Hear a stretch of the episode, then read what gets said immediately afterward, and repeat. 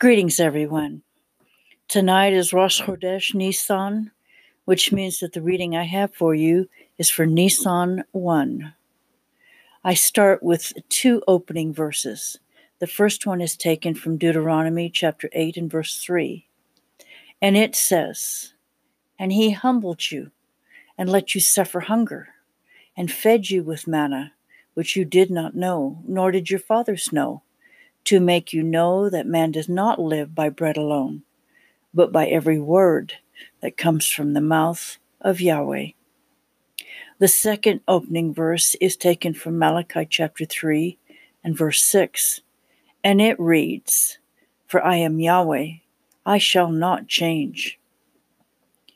It has been more than 10 years that I found a post on Facebook made by a certain young lady one that professed and confessed an intimate relationship with the Elohim of Abraham, Isaac, and Jacob, and with Messiah Yeshua of Nazareth.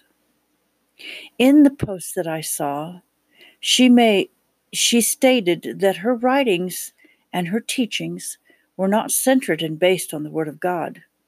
They were centered on God Himself. This same young lady now labors herself as a prophetess.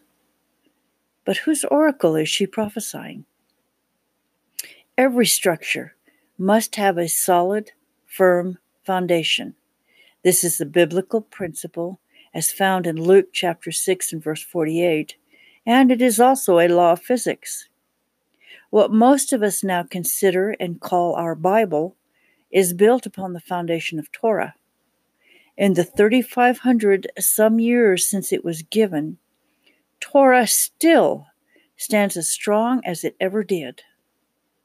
Throughout all four of the Gospels found in the Apostolic writings, which is the New Testament, Messiah Yeshua continually confirmed and exemplified the instructions given through the pages of the Torah.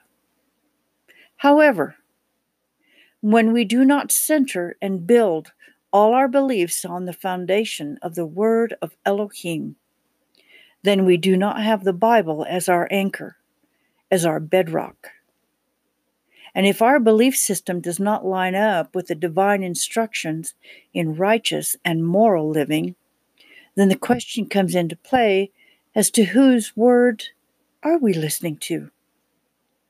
How can we live a life centered on our Elohim and His Torah, a life using Messiah Yeshua as our example, without the word of Yahweh?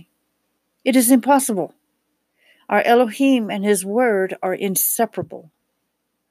Therefore, my question is if these writings, teachings, and prophecies given by the young lady of our opening paragraph, and others like her, let's include them, if they are not centered on the word of Elohim, who is himself the El Emet, the God of truth, the God of Abraham, Isaac, and Jacob, then what God are they centered on?